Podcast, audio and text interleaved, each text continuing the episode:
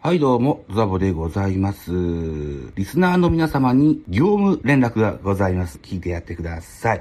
ベースボールカフェキャン中世は10月いっぱいをもって終了いたします。新タイトルがございます。新野球トークベースボールカフェベカフェ。10月いっぱい杯までは、キャン中制と新野球トークのペカフェの方、ダブルで同じ音源をアップいたしますけれども、11月以降からは、新野球トーク、ベースボールカフェ、ペカフェの方のみの音源のアップとなります。内容は全く変わらないので、ぜひフォローしてやってください。よろしくお願いします。ホスティングサイトをシーサーブログからリッスンというところに変えまして、RSS は上手に引き継ぎのやり方がわからなかったもんですから、そのような手法を取らせてもらってます。変わらず、ベカフェの方をお引き立てのほどよろしくお願いします。業務連絡でした。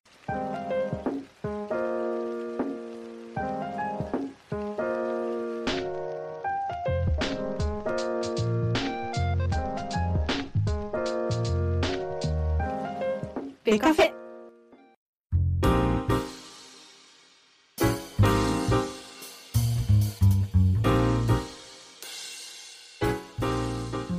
モさんがあ、ね、もう、もうさんね。はい。ねうん主催主になってください。ズーム飲み会、お互い顔出ししてやったんですけども、ね、あの時に軽く打ち合わせして、今日もちょっと軽く打ち合わせして始めましたけども、そう安倍晋之助の話もしたいんですよ。していてや、実はですね、えあのいい、これ言っていいのかな。ザボさん同級生なんですよね。年齢が、多分同級生。あれですよ。福留世代ですよね。僕、ごめんなさい、僕ね、はい。あのね、もうちょい上です。あ、そうですか。うん、僕はね、里崎とかね、城島健二とかと同じ年じゃであちすょ。っと上ですね。 この、野球で年齢を語るっていう。 僕ね、今年のね、11月で47歳になります。あ、そうなんですね。じゃあ一つ違いですね。いや、だから僕らの代ってあんまり代表する野球選手がいなかった、福留ぐらいかなと思ったら、ね、あんまりいないんで、なんかやっぱ松坂世代とかってすごいいいじゃないですか。松坂世代だとか、ハンカチ世代だとかね、あの世ね、な代んかでそういう、なんか有名どころがいっぱいいるような世代ってすごい羨ましいなと思豊って。作の年があってね、よく言われそうますそうが。そううんうん、でもあれですよ、僕はあの、高校まで野球やってたっていう話をしましたえけど、え、ええ、ええ、原選手、あの巨人ドラフト1位で入った原さん、今、東海大相模の監督をされてますけれども、あの、原俊介の。原俊介ですね。はいはいはいはいはい。原俊介も同級生で、そうですか。はいはい。あの神奈川なんですよね。神奈川で野球をやっていたので、え、レッドさんがはい、そうですよ。レッドさん、神奈川であ神奈川です、出身が。日本で有数のあ、そうで野す。球王国と言わはれいる。。た だ、そう私なんですは、あの、公立高校なので、別にそんなに、なんだろう、野球で将来プロになるぞって思ってたわけではなくて、ただ、あもう小学校から野球やってただけですね。あ、ああそれでも、はい。おーですね。ああ、はいはい。あ、ごめんなさい。お話の続きを。そうそうそう。で、なんかこう、まあ、高校で一緒に野球やってた人間が、まあ、同じ大学に入ってたんですけれども、えちょうどだから僕が4年生で、安倍晋之助が3年生の時に、えはい。まあ、当時、まあ、もう大学言いますけど、まあ、中央大学っていうところは、東都の、東都リーグの2部って言って、あんま、あんま強くなかったんですよね。えうん。で、ちょうど安倍晋之助さんが、次期監督がですね、え、え3年生の時に、え、え東え。都の2部1部入れ替え戦があるっていう話。はいはいはいはい。はい。当時同じ大学に通ってた高校の同級生、同じ野球部のメンバーと一緒に安倍さんの試合を見に行った時に、うん。もうこの人はもう全然違うなと思ってうんうんうん。うん、やっぱりなんかあの、まあ、キャッチャーでもちろん出てたんですけども、打はい。球の速さとか野球の速さ、はい。違うんですよね、まあ、体格も当時から良かったんのはあるんですけども、やっぱりその時に、うんやっぱプロになる選手ってすげえなと思って、うんうんうん。本当に思っていて、だからそれからずっと見てるんですけれども、うそれがなんか僕、大学で唯一神宮、神宮の試合を見に行ったのが唯一の試合だったんで、それがすごい印象に残ってるんですよね。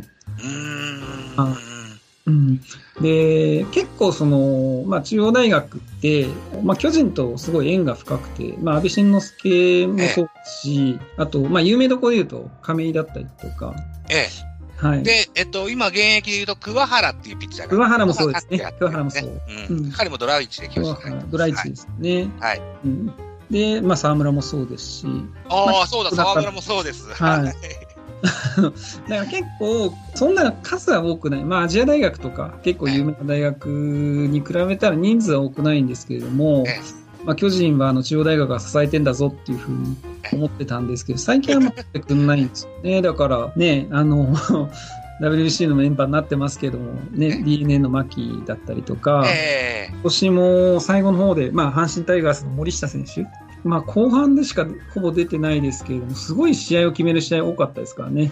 森下選手の印象は強いですよ。うん、うん、確かに後半からの印象はあるけれども、うん。それでもインパクトに残る活躍をした印象がありますね。だからやっぱり、そのまあ、さっきザボさんが、えあのどういう打順を組むかっていうのを話をしてましたけれども、えはいはいはいジャイアンツは野手ですね。野手で中央大学の選手を指名したらいいんじゃないかっていおすすめの選手なんかでいたりするんですか今年のドラフトちょもうっとちょいなんですう、すぐ出てこないんですけけれどども。ああ、はそうですか。い、一応中央大学でドラフトの1位候補に名前が上がる選手っていうのもいるみたいで、あ、そうなんですね。今日でドラフトをお勉強しましてね、うんう。ーんと、いろいろこうピックアップしてみたんですけども、はい。西舘っていうピッチャーが、中央大でドラフトの高いところ、1位、2位ぐらいのところで指名されちゃなかろうかというような噂が高いですね。あ、西舘ですね。うんうん花巻東。うん、そうですね。はいはいはい。佐々木朗希の、う、うんん甲子園のし出場を阻んだ男として、名を馳せたそうですよ。 そういう因縁があるんですね。みたいですね。うんまあそんな男もあるんですけどね。えもう僕もレッドさんもあの同じ音声配信者ではあるんですけれども、はいえスタンド FM での活躍になるのかな、え中央大の先輩に当たるのか、レッドさんにとってはね、僕やレッドさんよりかはちょっと年齢が、うんもうちょい上なのかな。キーボーっていう名前で、スタンド FM の音声配信者してるんですけあど、、そうなんですか。えっとね、ひひえっと、広畑清さんという方がいらいらっしゃるんですよ。えっと、彼もうんずっとスタンド FM であのやってて、あるいはこう、インターネットの世界でも、野球のスキルを、あの、何でしょうね、えー求める方にご提供するっていうネットのサービスを展開されていらっしゃる、そんなような方いらっしゃいます。えーはい、彼も中央大の出身で、うん、アテネ五輪のう特別強化選手にも選ばれたことがあったんですけどけ度重なる大怪我ではい。うんプロにはなれなかったんだけども結構なあの名を馳せた音声配信者のあのそうな野ん球ですね。選そう手いうとし方いてらっしゃるんですね。今度ちょっと聞いてみますか。ありますね。うんはいはいはい。みたいなこともありますけれども、うん、その安倍晋之助さんね、えーはい中央大の、うん、OB である安倍晋之助さんが、この度巨人のあ新たな新たな監督として、ねはいえっ、と、うん会見も行われましたけれどうんうも、うんん、会見やったんですね。すみません。ちょっとそこを押さえてなかっ はい、会見があったんです。僕も実は、あの、会見があったこと、それから会見のあった写真だけ見て、た。あ内容あ、ははい確。認してないんですけど、あ、いつあったんですか。もうつい2、3日ぐらい前だっあたか、なそうなんですね。うん。安倍晋之助さんもですよ、えー現役を引退した後にですね、直に中に入って、現役からすぐうん二軍監督になって、そうですよね。ということで、外の世界を見ずに、まあ、いうんいわゆるこう帝王学というか、あのーうんお王道、波動、この辺り を原さんのそばあどうでって学んで、えーいよいよ待望の監督へということがあるんですけれども、えー二軍監督の時やったのかな、いわゆるこうば抜走うんバなスんか有名ですよね。なんか昭和的な感じだっていうふうに言われね、て。えー鬼軍曹というか、うん体罰じゃねえかとか、言われた部分もありますよ。今年のペイントに目を移しますとですね、同じような風にな形で語られたのかな、立浪さんもそのように言われたこともありました。その、実際に、その、岡田監督の野球ってすごい昭和だよねって言われることが、それもありましたね。うん。ともう、なんか、それって悪いことなのかなっていうふうにね実、思う時もあって、例えば、今年ってかなり守備が改善し、守備仕様が改善してるのがあるんですけれども、はいはいはい。なんかひ一つその阪神タイガースの今年の特徴っていうのが外野に飛んだらカットマンが近づいてうん。低い球を投げるっていう,、うんいうのを徹底してやってたんですよね。うんうんうんうん。それってもう本当にあの高校野球とかだと本当に超基礎の基礎なんですよね。プロでもプロってやっぱりまあ見せる野球をするからダイレクト送球とか そういうのをなんかやりたいと思われるところをもうとにかくカットマンまで早く低い球を投げるっていうのを徹底してやってるうんっ。ていうのは今こんなことをまあ基礎だから言うのかもしれないですけれどもやっぱすごい大事なことだとは思うんですよね。うん、今年の阪神の、あの練習って本当に基礎の繰り返しをずっとやってたっていうボール回しもそうなんですけれどもうんやっぱりなんかプロ野球だからこそその基礎の延長上にあるというのを言えるのでまあその昭和かって言われるとそれが必ずしも悪いわけではないと思うので。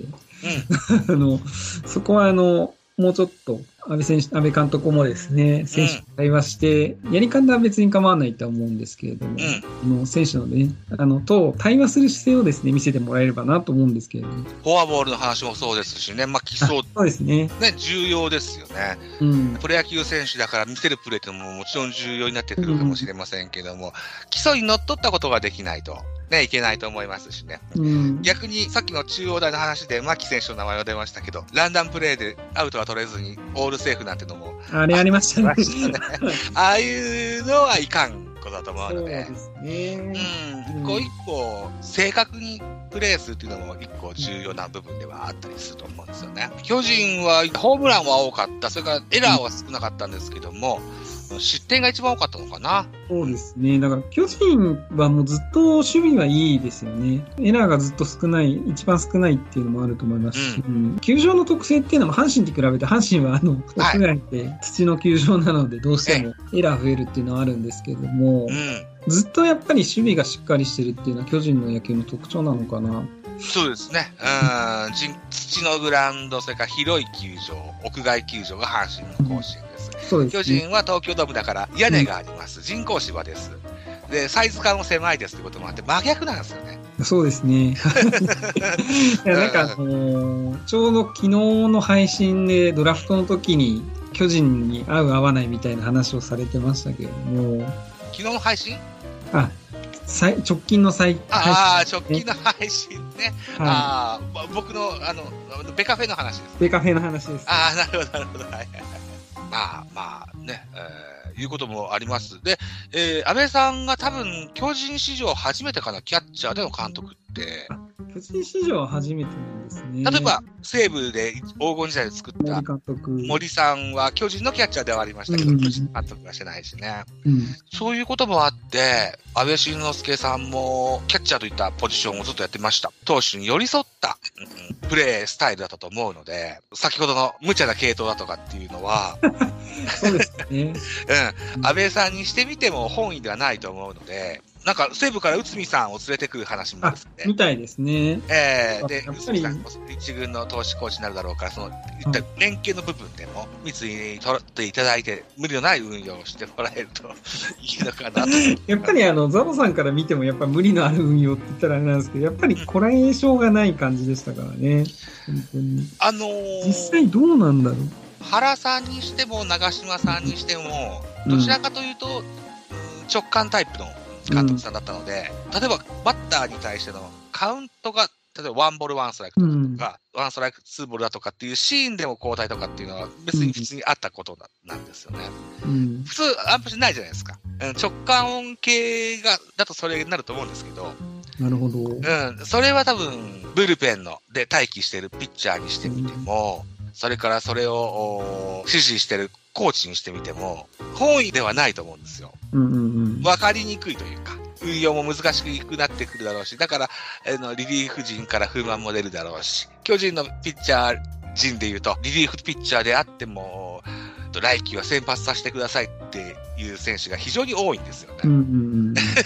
それぐらい過酷な環境だそうなので、そうです、 安倍さんは、現役の時からそれ多分知ってると思うんで、うんうんうん。うん、あのその辺にも配慮ができるんじゃないかなとは思ってたそりしうですね。なんか僕が子供の頃はやっぱ香取とか隅とか、なんかリリーフピッチャーも巨人も良かったイメージが 古いですかね。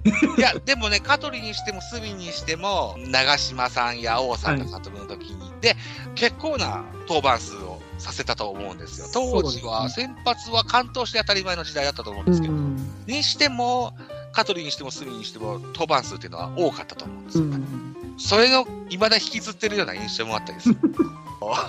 先発至上主義というか、リリーフ陣は使い捨てのような印象に思ってる部分も なくなるほなどかったりするような気がするでもない。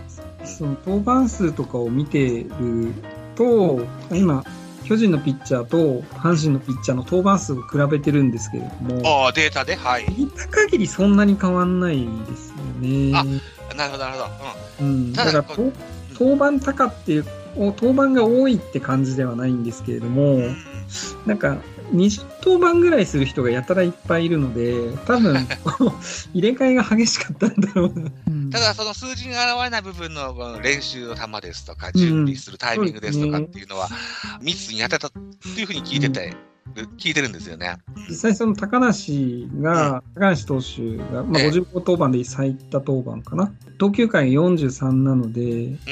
またいでないですよね、全然。うん、55登板で43って相当少ないなと思ったら、ワンポイントなんですかね、高梨って。ワンポイントがのでの使われ、起用のされ方も多かったです。でも、例えば20登板、30登板ぐらいしかしてないピッチャーでも、買いまたぎの選手、1回と3分の1とか、1から3分の2だとか、そういうピッチャーっていうのも結構いっぱいいると思うんですよね。うリん。リーフでイニングが一番多いのが、うん。菊池選手ですね。ああ、はいはいはいはい。あの、今年台頭してきた若手のピうッんチャー。うん、いいですよね。防御率3.40なので、あと、彼は彼で名を上げるチャンスだ と思ってやってくれてたと思いますしね。あとはルーキーの田中千春っていうのも中チャルもそうですね。そんな印象でこのす選し。手は若干回ま、30回32イニングなんで、回またいでる機会が多いのかな。みあたいんなまり1を超えないですもうんんね。逆にあの、昨年のチャンピオン取った、昨年、一昨年と2年連続でヤクルトやりましたけども、はいあの、高津監督がずっとクロ,、クローザーというか、リリーフピッチャーというか、そっちの出身だったので、そうですね。ね、ほとんどあの人の采配では、買いまたぎってなく、ないです。しっかり1イニングス投げさせるっていうのが、うんっていうのを僕は理想的な系統の采配だと思ってて、うんうん。まあピッチャーにしてみたら、肩は消耗品ってよく言われますよう。んうん、準備するだけでも大変だと思うので、そうですよねう。ん、ちゃんとしっかりとしたえ目算立ててね、登板させるっていうのも、一個お考えてほしい部分ではあったりするんですよね。安倍監督がそれを僕はぜひ望みたい。まあでも、後半戦すごかったです。最後の方とか結構赤星選手だったりとか、山崎選手だったりとか、巨人ですね。ああ、はいはい。はい。すごい野球に、まあ、横川選手もそうなんですけども、え若い選手が結構台頭してきてますからね。原監督から安倍監督に変わる、その引き継ぎの記者会見っていうのでも、なんか巨人の現在所属している選手が、うん数パーセントほど実力が上がってくれば、優勝っていうのは、そう遠くないよって話、会見での言葉があったそうなんですけども、うん。まさにそうで、うん多くの若い選手が今年出てきたと思うんですよ。昨年のドラフトを指名した選手は全員一軍でやってた時期はありました し、はい。うん、そういうのって巨人でめったにないことでしてね。珍しいですよね。うーん。そうですね。だから、さ、さっき言った菊池選手もそうですし、あるいは、シーズン途中で、えー巨人に油断してくれた、えっと、鈴木康平選手ってオリックスから来ましたオけリッど、うクん。スの。はい。ああいった新しい戦力がね、うんえーしっかり、今に比べてす、2、3%でも上がってくると、うん、もっと強い巨人に、皆さんにご披露できるんじゃないかなというふうには思ったりするんですよね。なるほど。で、保守出身の監督、保守、やっぱり野球の中でキャッチャーって一人だけ違う方向を向いてるじゃないですか。はい、そうですうね。ん。だからやっぱり全体を見渡せるポジションを経験してるっていうことで、やっうぱり、そのまあ、野手でもあるけども、投手のこともよくわかるということで、あうんの、すごい選手時代以上になんか監督になって、あ監督には頑張ってほしいなというのがあるんですけれども、なんかあの、阪神のジンクスは、はいあの、優勝は保守出身監督の後っていう ジンクスがああ、って、あー、なるほど、そうか、ノムさんの時もそうだし、 2003矢野年のさんと時、そうそうそうそう、ん矢野監督の後、はい。矢野監督が優勝できなかったっていうのはあるんうん、 ですけどなるほどね。そうですね。うでもやっぱりそういう部分で全体見渡せる力っていうのが、だからその数パーセント上げる部分に、多分うん安倍監督はこれから、まあ、秋のキャンプから取り掛かっていくんだろうなとは思うんですけれども、ん。なるほど、そうですね。まあ、えっと、引退後もね、ずっと巨人の中にいた人なので、はい。うん、中のこともわかるだろうし、原さんがやってて、ここはいいな、ここは悪いなということ、部分もあったと思うんですよね。うん。そういった部分を財産に、2024年は、あーうまいこと采配してくれることを切に願いたいな、というふうに思ってたりします。うんはい。ということで、想定のお時間、こんなもんですかそうですちょねっと超。 あの、番やっ宣しますかはい番宣ししときますかぱあ番宣、番宣は、まあ、いいです。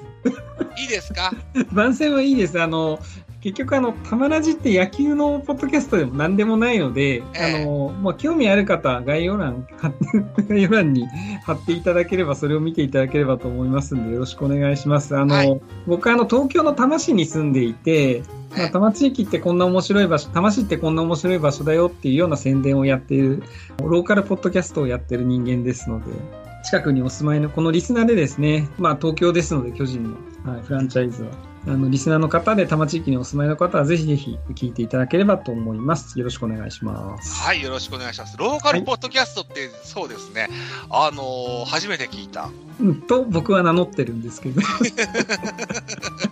あんま言わないですよね。だからそのご当地ポッドキャストって言ったらいいんですかね。